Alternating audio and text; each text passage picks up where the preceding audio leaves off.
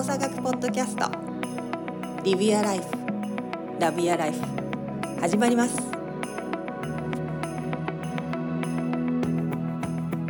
結局さ、なんていうか、学んだ時って、まだ知識なだけで、うん。これを使ってみて、やっぱり、初めて経験を積んで、うん。で、やっぱり深い納得になっていくと思うから、ね。やっぱりそのフェーズ、だからあの、あの患者さんとか、あの選手とかってつながるっていうのは、自分の経験とつながり始めてるサインやし、だからそこは多分すげえ重要な要素やから、あの、それは意識してるかな、うんその、あの、意識してるっていうよりは勝手にまあ出てくるねんけど、うん、そうね。浮かんでくる感じはそうあるそうそうそう。うん。っていうのはあるかな。でも一回太一になってみたい。いや、ほんま、ほんま、ほんまね、ほんまもう、だほんまそう、ほんまそう。それはめっちゃ適当なこと言うじゃないですか。いやいやいやいやえ、どういうこと？めっちゃ適当なこと言うじゃないですか。そんなこと思ってないでしょっていう適当なこと言う。そうそうそうそうそうそう。いやいや、思ってるよ。思ってるよやってみたい。いやいやいや。ほ、ほんますごいなと。めっちゃ賢くなれる気いやいがする。やいやいやいや、何言ってんすか基本、容量が悪いんでね。いや、そういうことじゃないと思うよ。めちゃくちゃそれって重要だなって思うし、そう。なんか、楽しそうだなとも思うし、じゃあなんでやんないんだって話なんだけど。あ、そうやねんな、ほんまに。じゃあなんでやんないなっていう話やねんけど、そうやねん。ほんと。いや、まあ、うん。いや、やる必要もないと思いますよ、二人は。え？どういうことよ？そう言うわ。いやいや、本当に。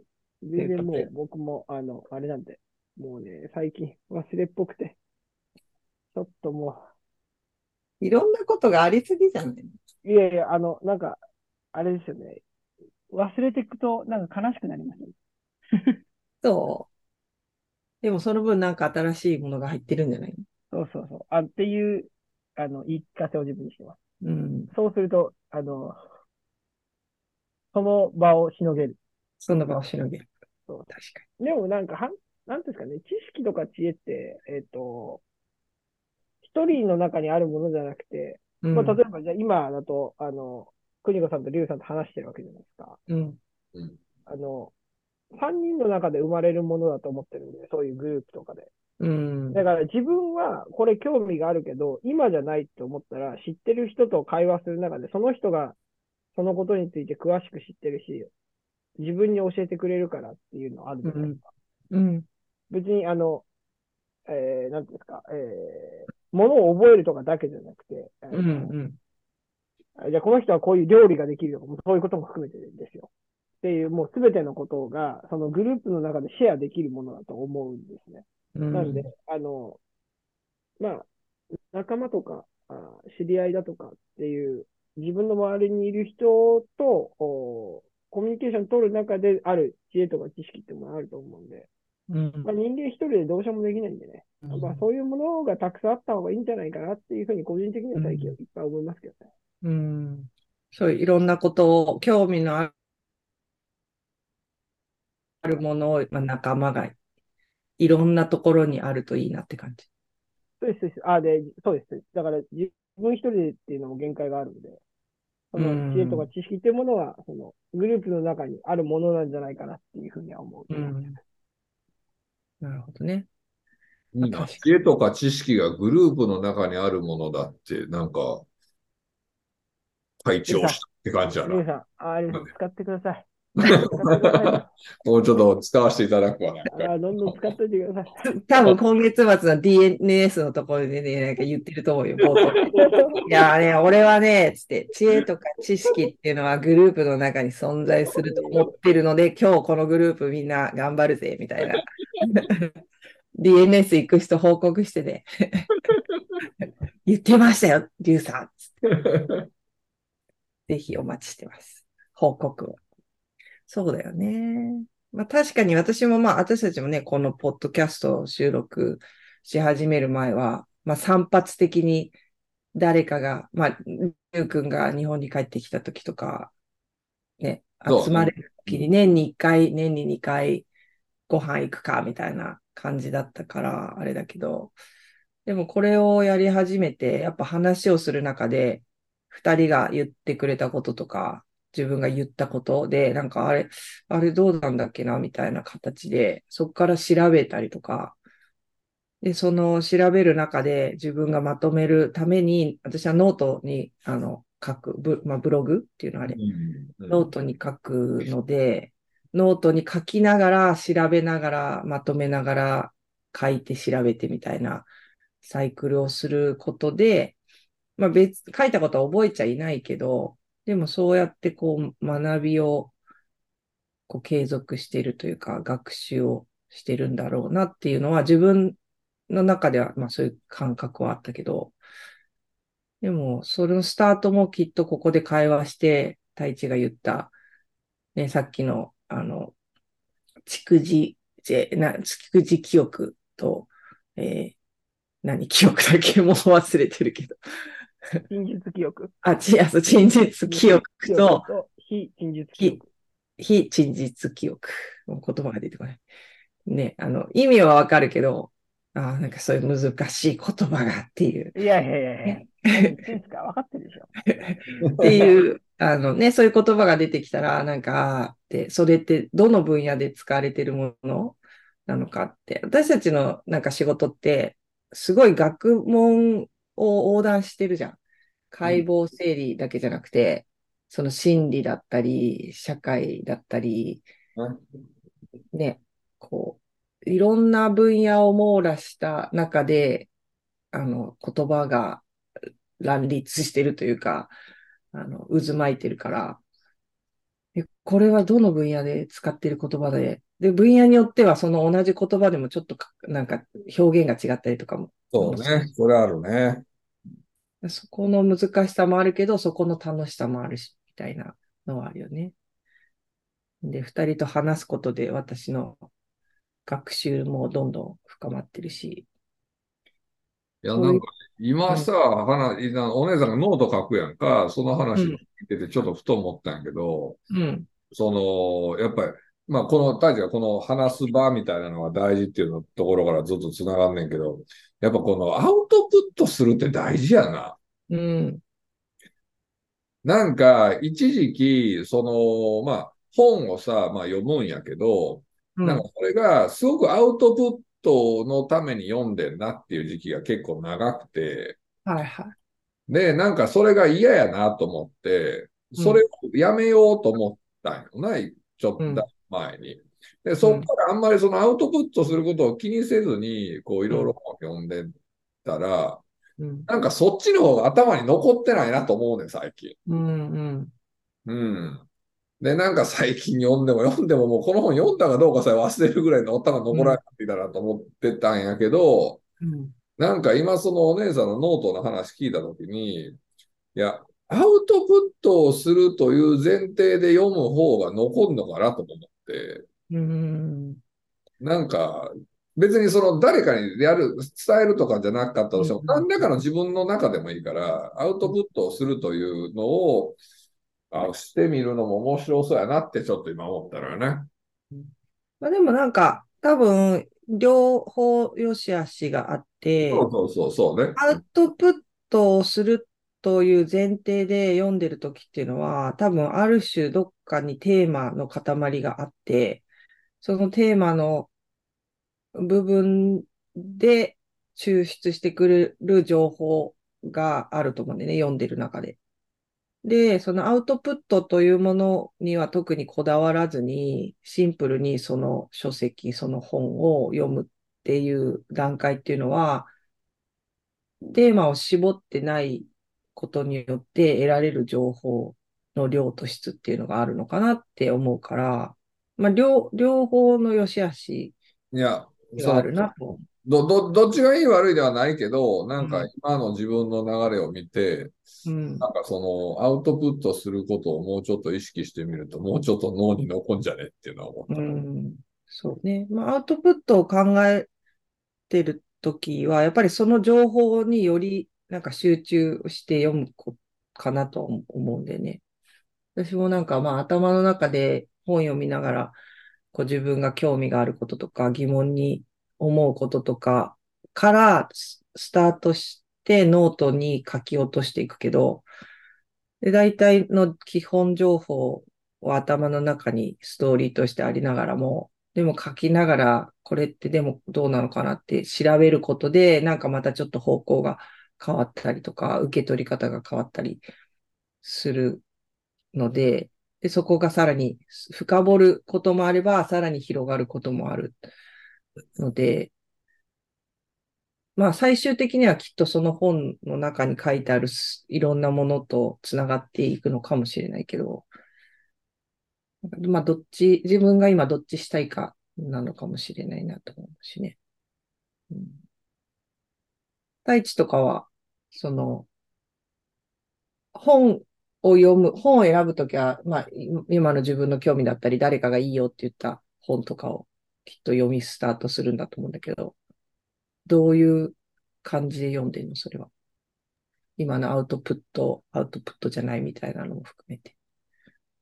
えーえーそうですね。えー気の向くままに。でも、この本はなんかちょっとまとめ、自分の頭の中で整理しながら読んだ方がいいなと思ったら、あの、書きながら読みます。うーん。ああ。そやな。か、あの、ひとまず風船貼ろうって言って風船貼りながら読んで、はいはい。まあ大体の本大体の本風船貼りながら読むんですけど、うん。でもまあ、なんか前もなんかここで言ったかもしれないですけど、もう、ところかまで付箋貼ってたら、ちょっと付箋の色の意味合いちゃんと考えた方がいいっていうふうに、やはり僕も最近気づきまして、気づいたというか、ようやく、ようやく理解しまして、色は変えるようにし始めました、ちゃんと。え、えどういう何どういう変えてんのあの、今までなんかまあ、あの、まあちょっとは分けてたんですよ。例えばまあ赤が重要な、自分の中で響いたやつみたいもな。色をね、付箋のう、色。はいはいはいはいはい。これは自分の中で忘れたくなかったら黄色みたいなやってたんですけど、なんかそれをなんか曖昧にまあこれぐらいだろみたいになってたら、あの、わけわかんなくなっちゃって最終的に見てこれなんだっけみたいな。ななんで重要と忘れたくないわ。どっちも重要な気がする。そうそうじゃないの。だから、だからそういうのをもう少し自分の中で整理しようと思って、なるほど。そう、整理しようと思って、あの、ちょっと色は、あの、考えながら貼るようにして、難しいよ、その分け方。で、あの、本の1ページ開くじゃないですか。うん。ただ、あの、付箋貼ってあるんですよ、でっかい。でっかいっていうか、まあ、ちょっとはいはい大きめの付箋貼ってて、うん赤、何々、黄色、何々って書いてある。ちょっとあれね、もう本当忘れるんですよ。もう、付箋、付箋ルールを書いてあると。いや、わかるわかる。付箋ルールとか、それやると忘れるよな、絶対な。そう忘れる。なんだっけと思っちゃって。だから、でもね、結局忘れるってことはね、定着してないってことなんで、うん。全然ね、量が足りないんだと思う。それに対しての。いや、でも付箋の色変えるって難しくないい？や、俺、俺はだからもうしないで。俺はもう、もう付箋は付箋で、どの色も。っていうか、ずーっと使っててなくなったら途中で変えるだけで。うん。いやいや、まあ、そう、そう昔やって、前やってたんですけど、なんかちょっとなんか、はい。やっぱ付箋さんにも色があるっていうところですよね。そうね。付箋にもね、個性があるからねそ。らこそやからな。とか、とか言ってみちゃったりしちゃって。でもね、圧倒的な量が足りないんだと思うん。なんかまあ今100円ショップとか行くとさ、あのめっちゃ細いさ、わかる？う。そうね。こういうあ。そうそうそう。めっちゃ細くて8色10色みたいなのあるじゃん。いや、あれなんか、うわー、いいなと思って私もよく買うんだけどさ、しかもあの、ね、本って1行ってさ、もともとよく売ってる、あの、何、1センチぐらいの幅のさ、付箋ってさ、どの3行ぐらいまたがるじゃん、あれ。ああ。どの1行に刺したんだかわかんないみたいな。でもその、まあ、だんだん矢印のやつが出てきたりとか、そはいの、めっちゃ細いやつ、あの、3ミリぐらいのやつがさ、出てきてさ、まあ3ミリのやつは1行にこう当てはまるんだけどさ、何が何点かっていうとさ、細すぎてさ、取れないんだよね。わかる。取りづらいっていう難点がある。ああ、そうはいはいはい。なは。い。で、あと、取れたら取れたで、こうなんかピロピロピロピロピロピロいってさ、あと3枚ぐらい一緒に取れちゃってありにくいやろ、あれ。あの、1枚だけ取るのが結構難しくて、はいはい。今時薄く、薄く小さくなってるから、なんか1枚だけ撮りたいんだけど、もうなんかその1枚撮るのになんか15秒ぐらいかかって、なんか時間がかかるから、結局3枚ぐらいピトンって撮って、左手に2枚持って1枚だけ貼るみたいな。あれもうちょっとなんか改良してくれないかなっていつも思うんだけど。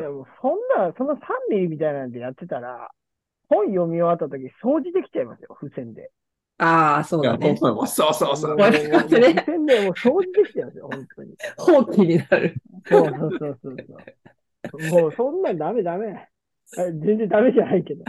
え、でもさ、その気になった行に線貼るの？それとも気になったブロックに線を貼るの？あ、僕ページです。ページ。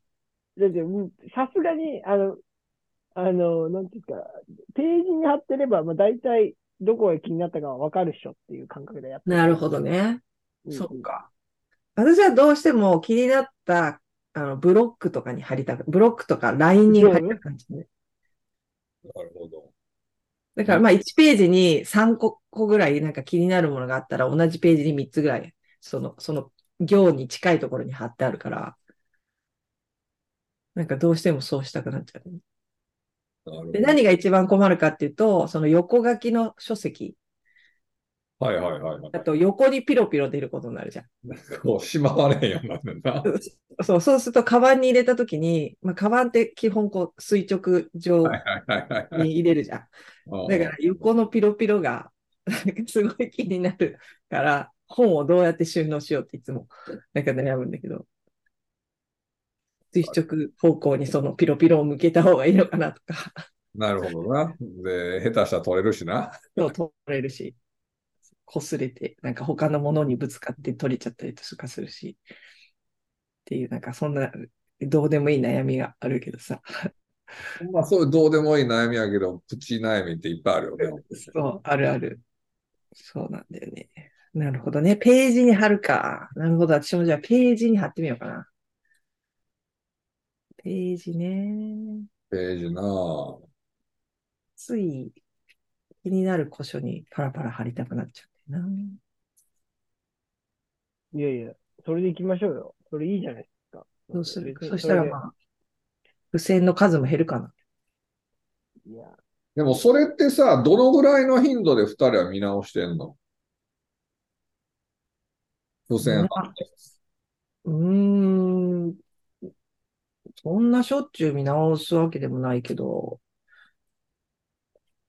いやいや、もう自己満なんでね、まずそもそも。そう そうそうそう。別に見見直す前提で貼ってるっていうよりは、うんなんかあった時に見直すっていう感じなんで、本とかに関しては。そうねそうよだかね。ら、ねまあ、そっから、その付箋が貼ってるとこからもう一回読み直してみたりとかするかな。うんうん。人生で何回ぐらいそれやった？あ、でも、あの、やっぱ好きな本は何回もやってるかも。ああ、なるほどね。で、そうでもない本は、まあ、付箋貼ってるけど、でも置きっぱなしで一回も見直さないで終わっちゃうやつとかもきっとあるし、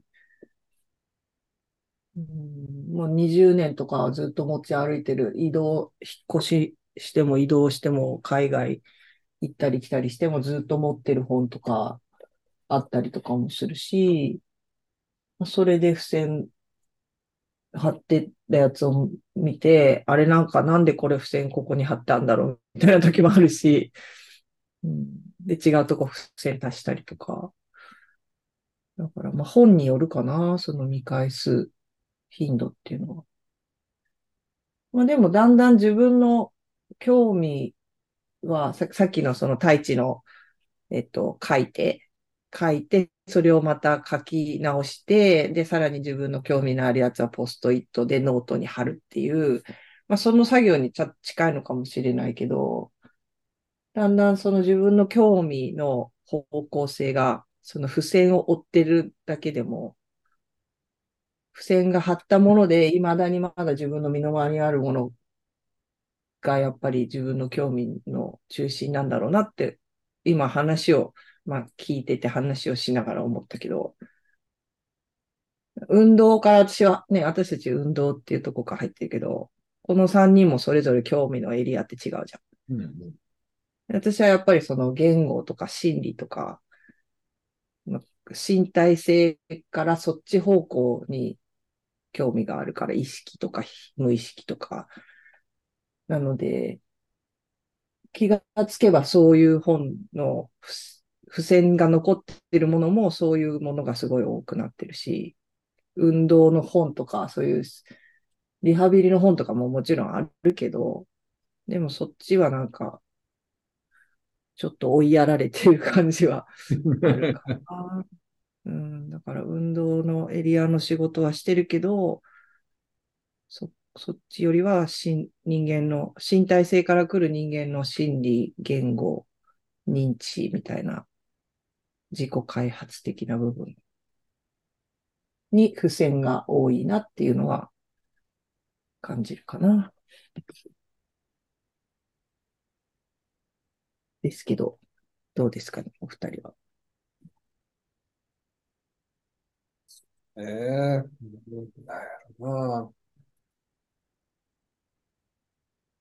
な。なんか、あえていろんな本、好きな本、うん、どどういうけ、なんか、最近本読んでたらさ、その中でさ、その紹介されてる本とかもあるやん。うん。なんかそんなもん全部ポチポチポチポチしてたらさ、うん、なんかあれこれなんで買ったんやったっけ？みたいな本もいっぱいなってさ、うん、ある。あのなんか、時々同じの2冊来てたりするし、ね、そうそうそう。でもあれはなんか最近アマゾンさんありがたいね。あなたは何月何日に買いましたって出てくれるやん、最近。ああ、そうなんだ。そう。だからアマゾンでの二度買いはもうなくなったけど、持ってるのに本屋さんにたまにフラって行って買って家にあったみたいなことはあるよな。あるよね。そう。みみんななんか強烈な表紙の色とか強烈なイラストとかにしといてくれたら多分覚えるんだろうけど、ね、なんかみんな似たような感じだから。そう。で、なんか、あ、これちょっとおもろそうやんと思って、パラパラっとコメント、あ、おもろいおもろいと思って買ったら家にあったとか、わかる。そうね。まあね、でも、いやまあでも、まあ全然話変わるけど、俺の問題は最近アマゾンさんがに日本からアメリカにあんま本を送ってくれなくなってることやねんな。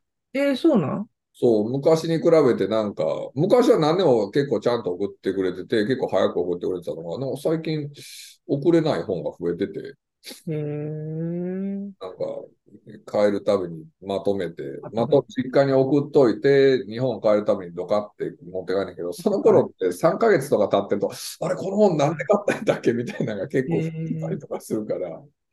え、それはなんか、あの、こっち、アマゾンからダイレクト送れないけど、まあ実家だったり、私たちが郵便屋さん、今、え、今、あれ、郵便そのものが海外、あ、いや、そういうわけではないと思うけど、うん、ただ、アマゾンの規定が変わったってこと多分な。あとは、うん、あのまあ郵、郵便も高くなってんで、最近なんかね、うん。昔、サル便とかいろいろね、ちょっと安くなるのとか。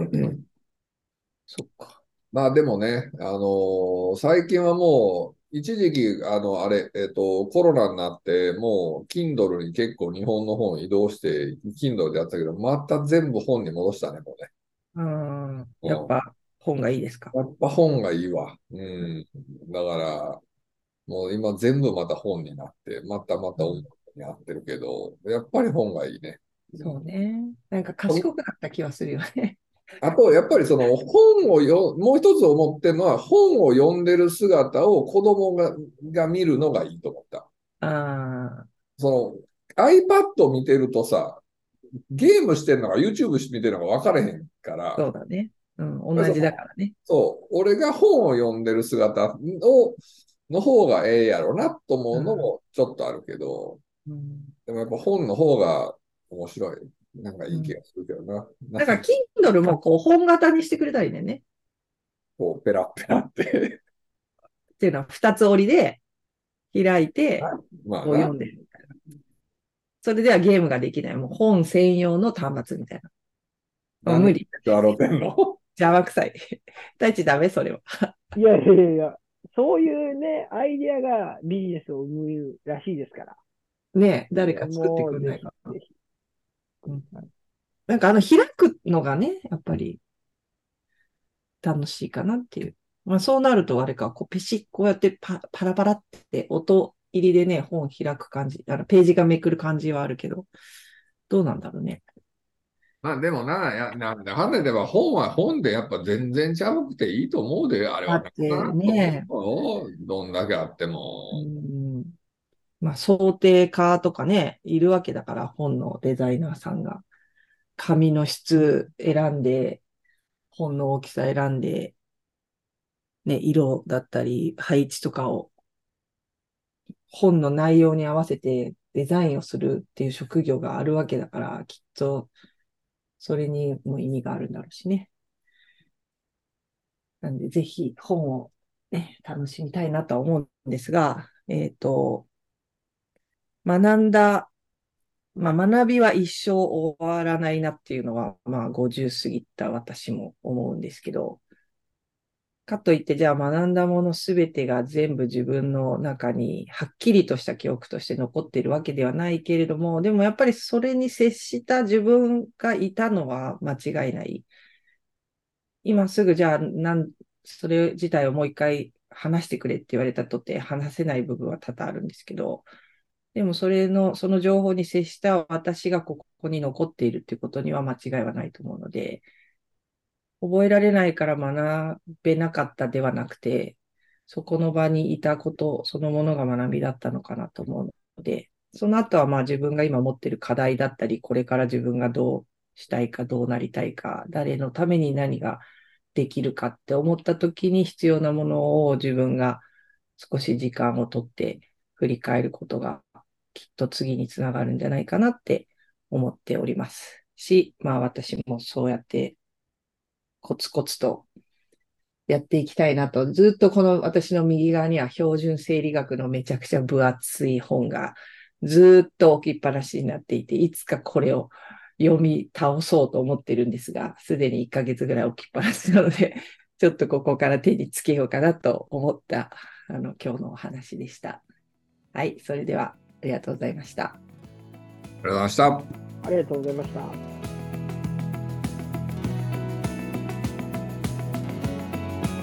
今日もありがとうございましたまた次回 Live your life Love your life